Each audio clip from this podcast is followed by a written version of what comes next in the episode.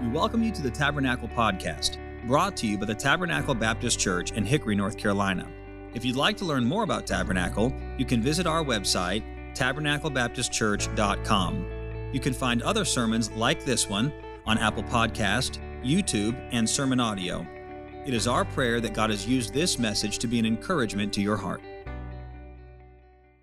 We are in 2 Samuel chapter number 13. We'll begin reading in verse number 1. And it came to pass after this that Absalom, the son of David, had a fair sister whose name was Tamar, and Amnon, the son of David, loved her. And Amnon was so vexed that he fell sick for his sister Tamar, for she was a virgin. And Amnon thought it hard for him to do anything to her. But Amnon had a friend whose name was Jonadab, the son of Shimeah, David's brother. And Jonadab was a very subtle man. And he said unto him, Why art thou, being the king's son, lean from day to day? Wilt thou not tell me? And Amnon said unto him, I love Tamar, my brother Absalom's sister. And Jonadab said unto him, Lay thee down on thy bed, and make thyself sick, and when thy father cometh to see thee, say unto him, I pray thee, let my sister Tamar come and give me meat, and dress the meat in my sight, that I may see it and eat it at her hand. So Amnon lay down and made himself sick, and when the king was come to see him, Amnon said unto the king, I pray thee, let Tamar my sister come, and make me a couple of cakes in my sight, that I may eat at her hand. Then David sent home to Tamar, saying, Go now to thy brother Amnon's house, and dress him meat. So Tamar went to her brother Amnon's house, and he was laid down. And she took flour and kneaded it, and made cakes in his sight, and did bake the cakes. And she took a pan and poured them out before him, but he refused to eat. And Amnon said, Have out all the men from me. And they went out every man from him. And Amnon said unto Tamar, Bring me the meat into the chamber, that I may eat of thine hand. And Tamar took the cakes which she had made and brought them into the chamber to Amnon her brother. And when she had uh, brought them unto him to eat, she took hold, he took hold of her and said unto her, Come lie with me, my sister. And she answered him, Nay, my brother, do not force me, for no such thing ought to be done in Israel. Do not thou this folly. And I, whither shall I cause my shame to go? And as for thee, thou shalt be as one of the fools in Israel. Now, therefore, I pray thee, speak unto the king, for he will not withhold me from thee. Howbeit, he would not hearken unto her voice, but being stronger than she, forced her and lay with her. Then Amnon hated her exceedingly, so that he, the hatred wherewith he hated her was greater than the love wherewith he had loved her. And Amnon said unto her, Arise, be gone. And she said unto him, There is no cause. This evil in sending me away is greater than the other that thou didst unto me. But he would not hearken unto her. Then he called his servant that ministered unto him and said, Put now this woman out from me and bolt the door after her. And she had a garment of divers colors, divers colors upon her. For with such robes were the king's daughters that were virgins apparelled. Then his servant brought her out and bolted the door after her. And Tamar put ashes on her head and rent her garment of divers colors that was on her, and laid her hand on her head and went on crying. And Absalom, her brother, said unto her, Hath Amnon thy brother been with thee? But hold now thy peace, my sister, he is thy brother. Regard not this thing. So Tamar remained desolate in her brother Absalom's house. But when King David heard of all these things, he was very wroth. And Absalom spake unto his brother Amnon neither good nor bad. For Absalom hated Amnon because he had forced his sister, Tamar. Let's pray together. Father, as we come to your word and this dreadful story that we find in chapter number 13, we pray, God, that you would speak to us by your Spirit. Help us to hear your voice. Help us to be warned. Help us to be instructed. Help us, Lord, to receive the grace and healing that is needed we think of those who have suffered as did Tamar. I pray that your grace and mercy would be manifest in their lives. And I pray that you would help us, Lord. Give me the words to speak. Fill me with thy spirit. Enable me to communicate your truth faithfully. And we ask this in Jesus' name. Amen. Well, before we arrived at uh, chapter number 11 a few weeks ago, we had been studying the life of David, and what we saw of David was David at his best. And like all of us, we know that David had his faults. For example, the Bible tells us that he had multiple wives. Now, there were various reasons that kings in those days married multiple wives. They had children by multiple wives because they were concerned that their children would be killed and that their lineage, their rule, would not be prolonged through their children. Uh, there were political reasons that they would marry multiple wives. In fact, we know that David married and the mother of, of Absalom, who was the daughter of a king. And so there was a political motive, no doubt, behind that marriage. But we also know from our study of David's life, and especially in light of chapter number 11, that David had a problem with lust. We also know that David had a temper. At one point, we know that David was ready to go and kill a man named Nabal, who refused to be kind to David after David and his men had protected him from the Philistines.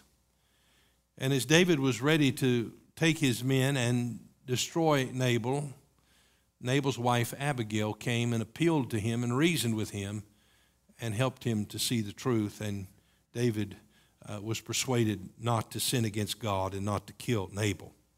So, what do we learn of David? We learn that David was a man of passion. Uh, we read that in the Psalms, we read that in his life. He loved the Lord, he loved the people of God. He was a man of passion, but that passion, which was a strength, also became a weakness in his life. And I'm glad, and I hope that you are, that the Bible does not gloss over the lives of those whose uh, uh, record is found in its pages. Uh, God deals with the sin of his people in a very straightforward and an uncomfortable manner. And if we have just simply read the 13th chapter, we are all uncomfortable by what we have read. But nevertheless, these are the events that took place. And these events take place in our world every day.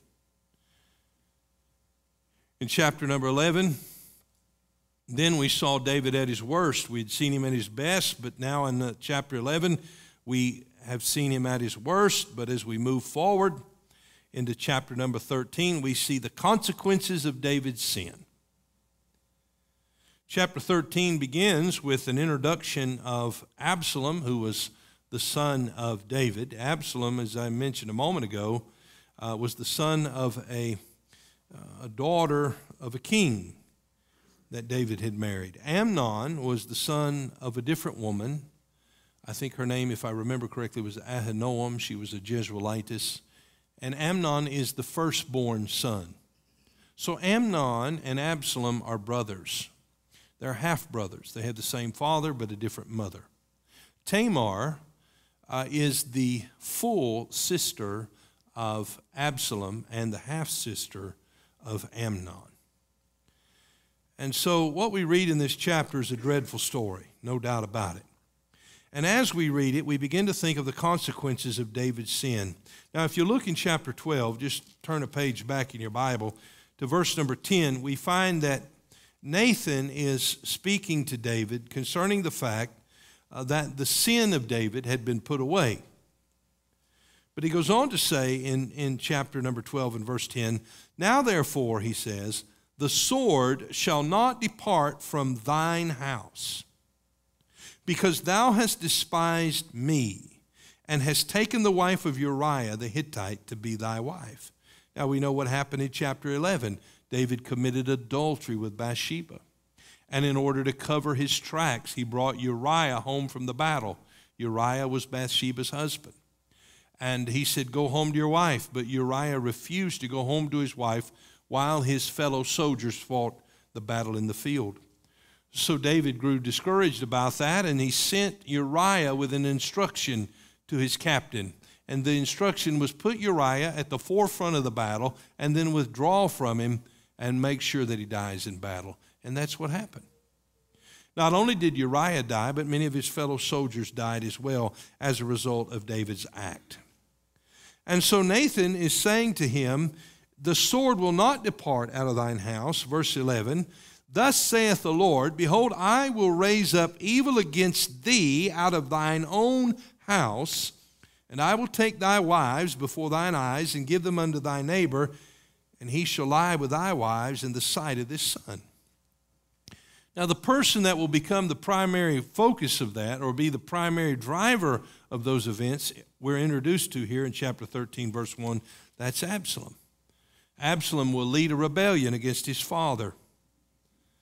And he will spread a tent on the top of the house of David uh, with the concubines of David. And so Absalom becomes a, a, a character of primary focus uh, throughout a number of chapters that we will look at. And so David is dealing with trouble now, and this trouble, as Nathan said, is coming out of his own house. Now, we might say it this way the chickens have come home to roost. Proverbs puts it this way He that troubleth his own house shall inherit the wind. Well, David has brought trouble not only to his life, not only to the life of Bathsheba, and Uriah, but David has brought trouble to his house.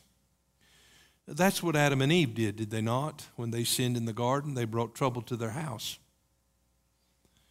They rejected the truth of God's word. They chose to take the fruit. They, they by the rebellion of their sin, paid the consequence and penalty of that sin uh, in their death the death that came to them as a result of sin, for the wages of sin is death.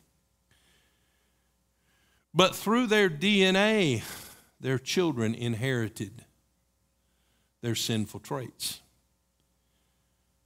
And I imagine as Adam and Eve looked at the grave of Abel and wondered where Cain was, because he was now a vagabond in the earth, God had caused him to flee. I imagine they wept bitter tears and thought about the consequences of their sin, and those consequences are often realized in our home.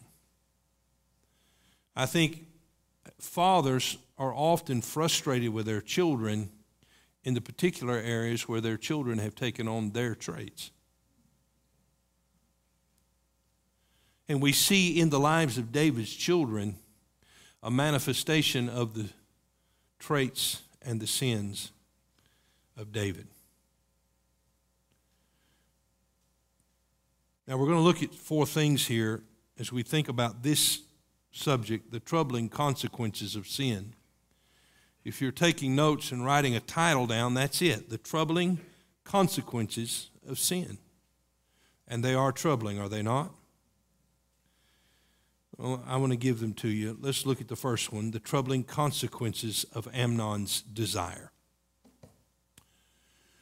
Amnon is the primary focus in chapter number 13 because it is his sin that is similar to the sin of his father that will further cause issues in David's home, in David's family. So we see the troubling consequences of Amnon's desire. Now we notice two things about the sinful desire that vexed Amnon and how it troubled him, this desire troubled him, but it also resulted in trouble for his family. Uh, we see here that, first of all, Amnon was troubled by a dangerous infatuation. A dangerous infatuation. And it came to pass, verse number one, after this, that Absalom, the son of David, had a fair sister whose name was Tamar, and Amnon, the son of David, loved her. And Amnon was so vexed that he fell sick for his sister Tamar, for she was a virgin, and Amnon thought it hard for him to do anything to her. He had a dangerous infatuation. The Bible tells us that, that uh, Amnon loved Tamar. But the truth of the matter is, as we've read the chapter, we find that Amnon, his, his, his feelings toward Tamar and his actions toward her uh, were anything but loving. You see, when you love someone, you care for them and you minister to them. The love of Christ is characterized by this. In fact, this is the way the Bible says that husbands are to love their wives as Christ loved the church and gave himself for it. Amnon is not interested in giving anything of himself to Tamar, he is only interested in taking from her. He has a dangerous infatuation. The Bible tells us that, uh, that um, Tamar was fair. Verse, verse 1 And it came to pass after this that Absalom, the son of David, had a fair sister. What does that mean? It means she was beautiful. She was a beautiful girl. And so he desired her. He lusted after her. The Bible says in verse 2 And Amnon was so vexed that he fell sick for his sister Tamar. He was so filled with desire for her that it possessed him, it took over, it fueled him, it filled him with lust. It took hold of him. We live in a culture where uh, lust is, is something to be embraced where there's no restraints, where, where, where there are no, there are absolutely no, no borders, no limitations to sexual behavior. We live in an era when people are filled with lust and, and merchandised through lust. But not only was he filled with lust, he was frustrated by his lust. The Bible said he was so vexed that he fell sick for his sister Tamar, for she was a virgin, and Amnon thought it hard for him to do anything to her. He was filled with this lust, but he could not do anything about it. Now, why could he not do anything about it? Notice, by the way, the language here. Amnon thought it hard for him to do anything to her. Very descriptive, isn't it? It reveals his mindset. Now, why was it hard? Well, first of all, she was his half sister. That's incest. And that was forbidden. It's forbidden in the scripture. It's forbidden. And he knew it was forbidden. Not only that, but she was Absalom's sister, and Absalom and Amnon uh, had a rivalry. So Absalom would not have permitted it, and she most likely would have rejected any advance that he made. So he thought it hard. He was frustrated. He was troubled by a dangerous infatuation. By the way, you may be here this morning and troubled by a dangerous infatuation. Somebody in the office, an old friend. There's a dangerous infatuation. Amnon was troubled not only by a dangerous infatuation, but he was troubled by a dangerous influence. By the way, we all are troubled by dangerous influences, primarily through the media today, through social media, through movies and television, and, and uh, through uh, the music of the age. The Bible says, and notice it with me if you would please in verse 3 But Amnon had a friend well, we're going to find out he was no friend. Amnon may have said he was his friend, but Jonadab was no friend. Whose name was Jonadab, the son of Shimeah, David's brother. These guys were cousins. They were friends and they were cousins. Now, notice what the Bible says about Jonadab. He was a very subtle man. Three times in, in the Old Testament, you'll find that word used. And in all three instances, it's in a negative connotation.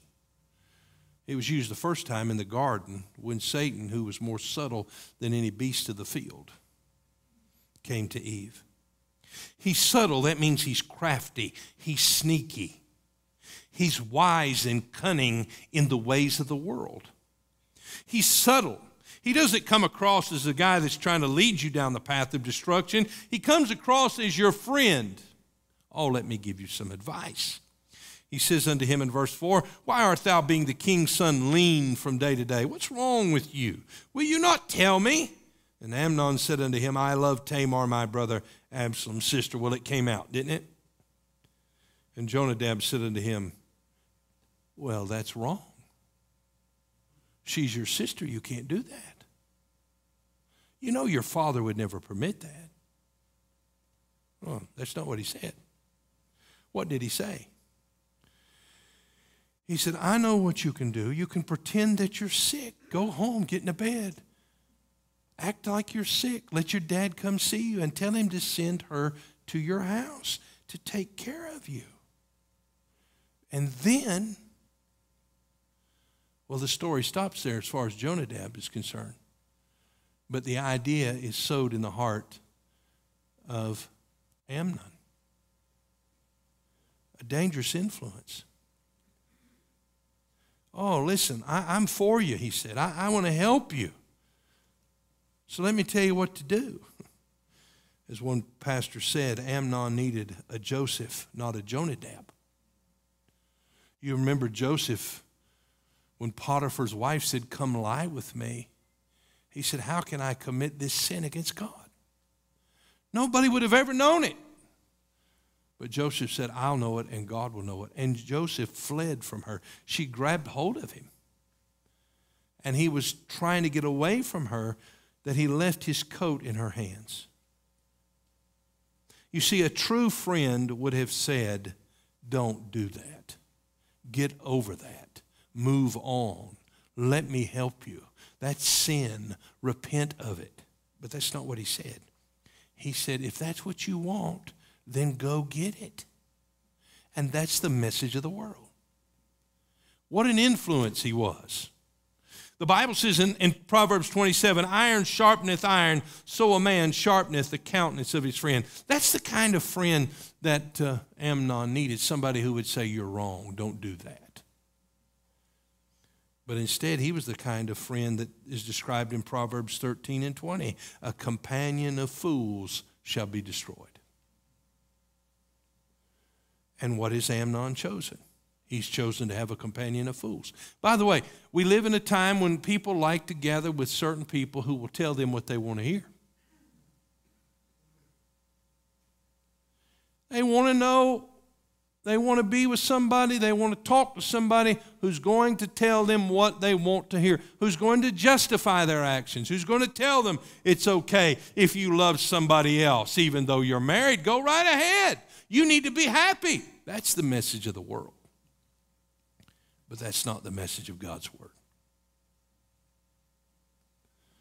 So we see here the troubling consequences of Amnon's desire. By the way, you can't feed that monster in there. You can't feed it because if you do, it'll overtake you. Secondly, we see the troubling consequences of Amnon's deception. Verse 6 So Amnon lay down and made himself sick. And when the king was come to see him, Amnon said unto the king, I pray thee, let Tamar my sister come and make me a couple of cakes in my sight, that I may eat at her hand. Then David sent home to Tamar, saying, Go now to thy brother Amnon's house and dress him meat. Now we see Amnon was deceived and he was a deceiver. He was deceived and he was a deceiver. He was deceived by Jonadab. He followed Jonadab's evil plan. By the way, do you wonder where Jonadab got such an idea? Maybe he had some experience. He was deceived. In fact, he deceived himself. The Bible tells us that the heart of man is desperately wicked and deceitful above all things. Who can know it? It's amazing how we will, at what lengths we will go to to justify our actions, isn't it?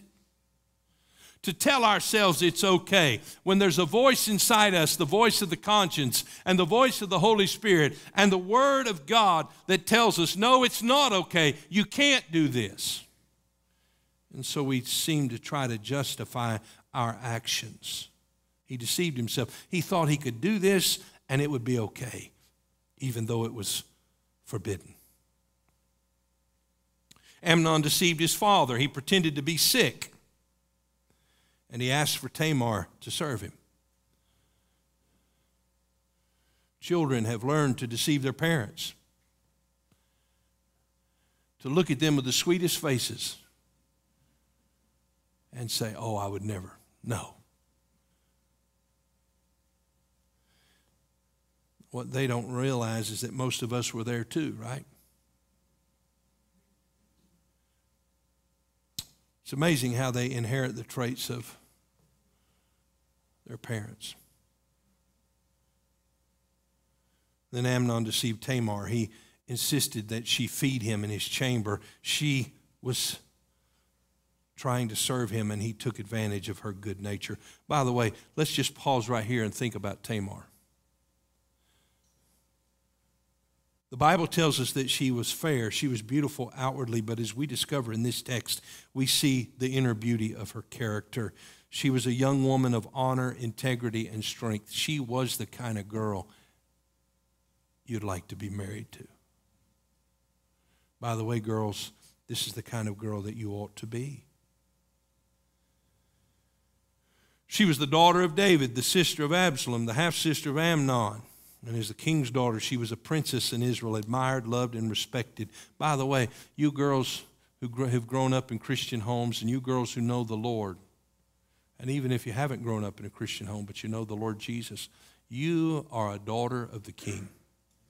Let me say that again. You are a daughter of the king. And you are highly valued and highly esteemed. You are not the object of some carnal lust of some ungodly boy. Now, Tamar was there as a victim, assaulted, forced. But we notice some things about her character. She was obedient to her father in verse 7. Then David sent home to Tamar, saying, Go now to thy brother Amnon's house and dress him meat. So Tamar went to her brother Amnon's house, and he was laid down. She obeyed her father. Then we read in verse 8 that she was willing to serve her brother, and she took flour and kneaded it and made cakes in his sight and did bake the cakes. She took a pan and poured them out before him. She was willing to serve, she was obedient. In verse 10, and Amnon said unto Tamar, Bring the meat into the chamber that I may eat of thine hand. And Tamar took the cakes which she had made and brought them into the chamber to Amnon her brother. And then he grabs hold of her to take her and says to her, Come lie with me, in verse 11. And then in verse 12, we see her honor. She was obedient, she was willing to serve, and she was honorable. And she answered him, Nay, my brother, do not force me, for no such thing ought to be done in Israel. Do not thou this folly. This is sin. This is wickedness. This cannot happen. And I, whither shall I cause my shame to go? And as for thee, thou shalt be as one of the fools in Israel. She's talking to the firstborn son of David, the man who seemed to be the logical choice to be the next king. She said, You can't act this way. You're going to lose everything. But he would not listen. She even said to him, Now therefore I pray thee, speak unto the king, for he will not withhold me from thee. What I believe she was trying to do here was just buy some time, reason with him, get out of the situation. Say, do this the right way. By the way, there is a right way to do this, young people. There's a right way to do this.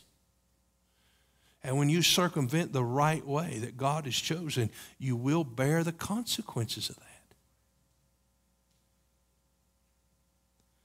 I don't think David would have ever permitted it, nor do I think she would have ever been interested in it. But here she is trying to get out of a dreadful situation. So we see here the troubling consequences of Amnon's deception. By the way, where did he learn the trick? Well, he learned it from David. Hey, Joab, send Uriah back. I, I need to talk to him about the battle. Where did, where did he get the, the desire? well, David walked on the rooftop, didn't he? Well, that leads us to a third thing, and that is the troubling consequences of Amnon's deeds.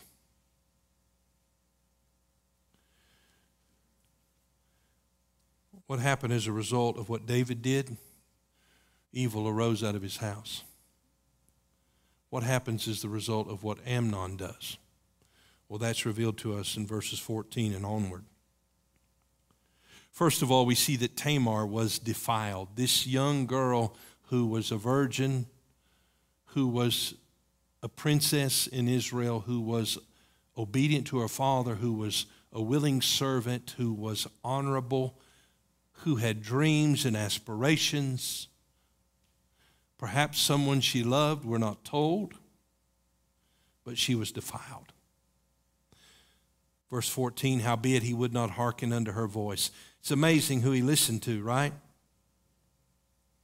Jonadab? Okay, that's a good idea. Tamar? No, I'm not going to listen to you. But being stronger than she, forced her and lay with her. She was defiled. Then we see, secondly, Tamar was despised. Verse 15 Then Amnon hated her exceedingly, so that the hatred wherewith he hated her was greater than the love wherewith he had loved her. One minute, he's vexed and lovesick, he thinks. The next minute, he hates her, he despises her. And the hatred that he hated her with was greater than the love that he thought he had for her. So, having fulfilled his desire, Amnon experienced immediately, immediately, he experienced the regret of this foolish deed. He had committed a very treacherous act, violating his own sister. He was guilty of assault, he was guilty of incest, and the shame and the regret of his actions began to overwhelm him. Here he is, the man who was supposed to be king, and he's guilty of incest and sexual assault. The one he longed for became the one he loathed. Why? Because what did she represent now? She represented his immorality. And so he began to hate her. Tamar was defiled, Tamar was despised, and then, verse 15, Tamar was discarded. And Amnon said unto her, Arise, be gone, get out of here. And she said unto him, There is no cause. This evil in sending me away is greater than the other that thou didst unto me. But he would not hearken unto her. Then he called his servant that ministered unto him and said, Put now this woman out from me and bolt the door after her. He hated her and he wanted her gone. He had used her, and now he was ready to discard her. By the way, that's the way of the world, that's the way of sin. Oh, listen, there's nothing wrong with this, and there's nothing wrong with that. And let me tell you what this and that leads to it leads to trash. Because that's the way he viewed her. That's not the way God viewed her, but that's the way He viewed her. Take her out. Put now this woman out from me. Carry her out of here. I don't want anything to do with her. And bolt the door after her. What is he going to do? Does he need protection now? Lock the door. I don't want her back in my house. The only reason she was there is because he had invited her to come. Actually, her father had sent her. She was there for his sake. But what is he going to do? He's going to try to spin this. He's going to try to spin this. He's going to say, She came in and seduced me. Because this girl is crying outwardly. Her life is in shambles, the shame in her heart. In fact, look at verse 18. And she had a garment of divers colors upon her, for with such robe were the king's daughters that were virgins apparelled. Then his servant brought her out and bolted the door after her. And the Bible tells us in verse 19 that Tamar put ashes on her head and rent her garment of divers colors that was on her and laid her hand on her head and went on crying.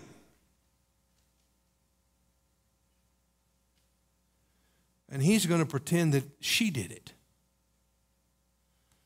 that she was guilty, but it was him.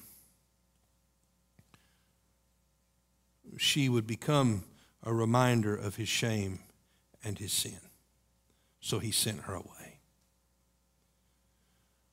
So you think about the troubling consequences of Amnon's deed. Tamar was defiled. Tamar was despised. Tamar was discarded.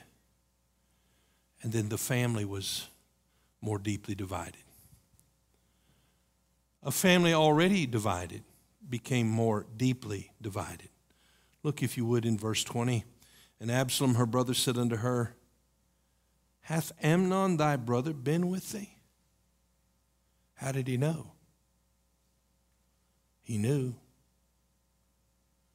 But hold now thy peace, my sister. He is thy brother. Regard not this thing.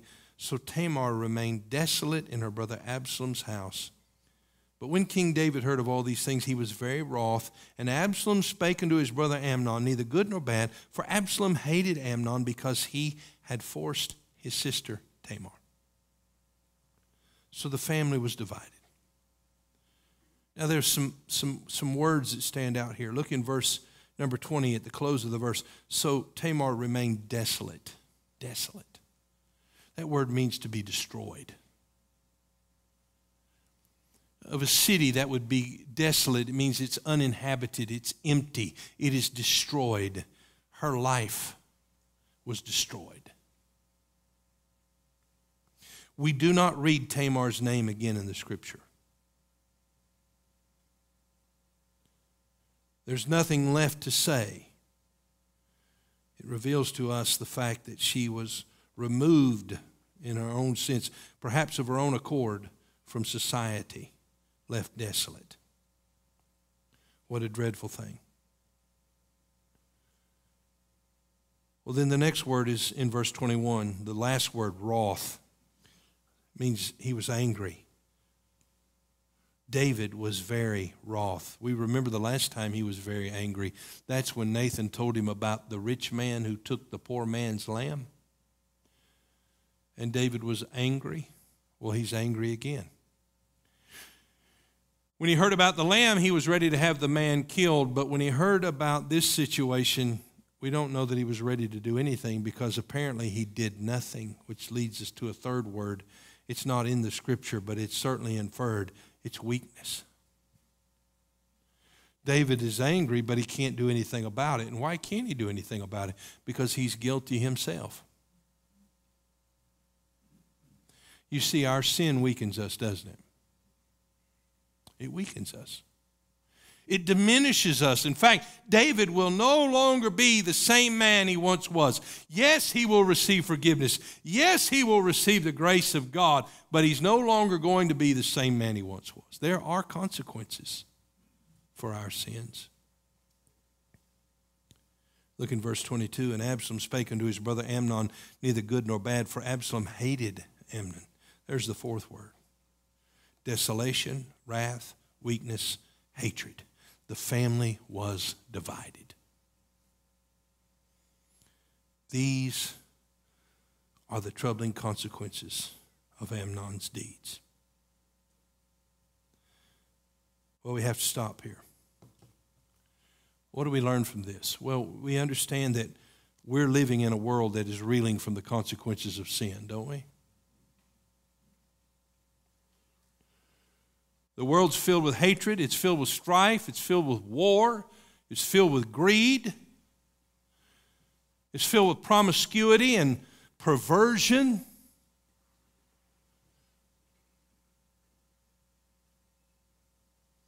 In Charlotte, North Carolina, this past summer, at a gay pride event, strippers dance with children. Can't believe I'm even saying that. It's where we are. And it's celebrated. Trans people, nearly naked, at school assemblies, libraries, and bars where families are gathered. Are we living in a world suffering the consequences of sin? Abuse the cases of abuse, neglect, Think of the children who are neglected. Who's going to run to Tamar? Who's going to help her? Delusion. No answers, just confusion. Disease, physical, mental, emotional. Destruction. Everywhere. Death. These are the consequences of sin. This is what Adam and Eve didn't realize when they took a bite of the fruit. So let me just give you five things, just five quick things, and they're quick in conclusion as we deal with what we've read in chapter 13. Five words that all begin with R. Number one, remember. What do we need to remember? Remember the consequences of sin are troubling. Before you do, sir, before you do, ma'am, before you do, young person, think about the consequences of your actions. You see, though David's sin was put away, and praise God it was, he didn't have to pay the penalty of the sin, but he did suffer the consequences of them. And so did his family. Adrian Rogers often said, We are free to choose our actions, but we are not free to choose the consequences of those actions. There is a principle of sowing and reaping in the Bible. Galatians 6 8, For he that soweth to his flesh shall of the flesh reap corruption, but he that soweth to the Spirit shall of the Spirit reap life everlasting. Remember the consequences of sin are troubling. Some of us, in fact, all of us, are suffering in some way the consequences of our own sins. And perhaps our children are too. So remember the number two run, run, run. Run from, the cons- run from sin, run from temptation. Proverbs 14, verse 14 and 15 enter not into the path of the wicked and go not in the way of evil men. Avoid it, pass not by it, turn from it and pass away. Don't even go by that way. Stay away. Stay away. Paul told Timothy, flee youthful lust. Remember, the consequences of sin are troubling. Run from sin and temptation. Number three, repent and receive the forgiveness of God. Are you willing this morning to identify that the same thing that resided in the heart of Amnon resides in your heart? Oh, it may manifest itself differently. You may not go to the lengths that Amnon went to, but you might if you thought you could get away with it. It's there, it's in all of us. Would you confess that to God? Would you repent of that? Would you then receive the forgiveness of God? Don't you want that? Then recognize that when men fail, Jesus remains faithful. Can you imagine the people in, in, in, in Israel? Can you believe it? Can you believe it? David commits adultery with Bathsheba, and now Amnon assaults his sister, what hope do we have? I'll tell you what hope we have.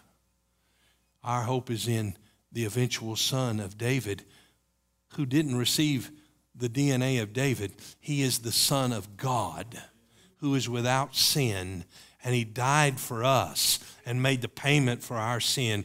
That's where our hope is. So recognize, yes, men fail, but Jesus never does. Maybe you're here this morning and all you can think about are the failures of men. Why don't you put your eyes on the Lord and praise Him for His faithfulness to you? And then, number five, rejoice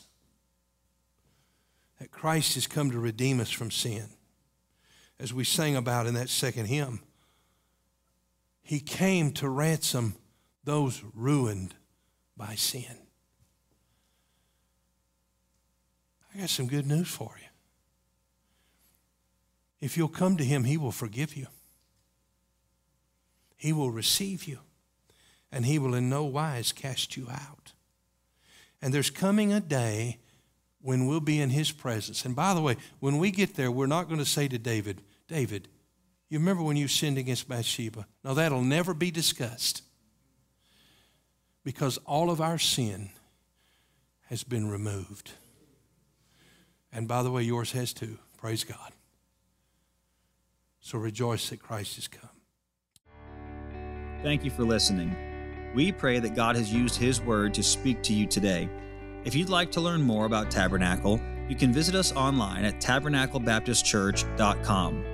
There, you'll find additional information about our church, opportunities to partner with us financially, as well as other resources that we hope can be a help to you. May God bless you, and thank you once again for listening.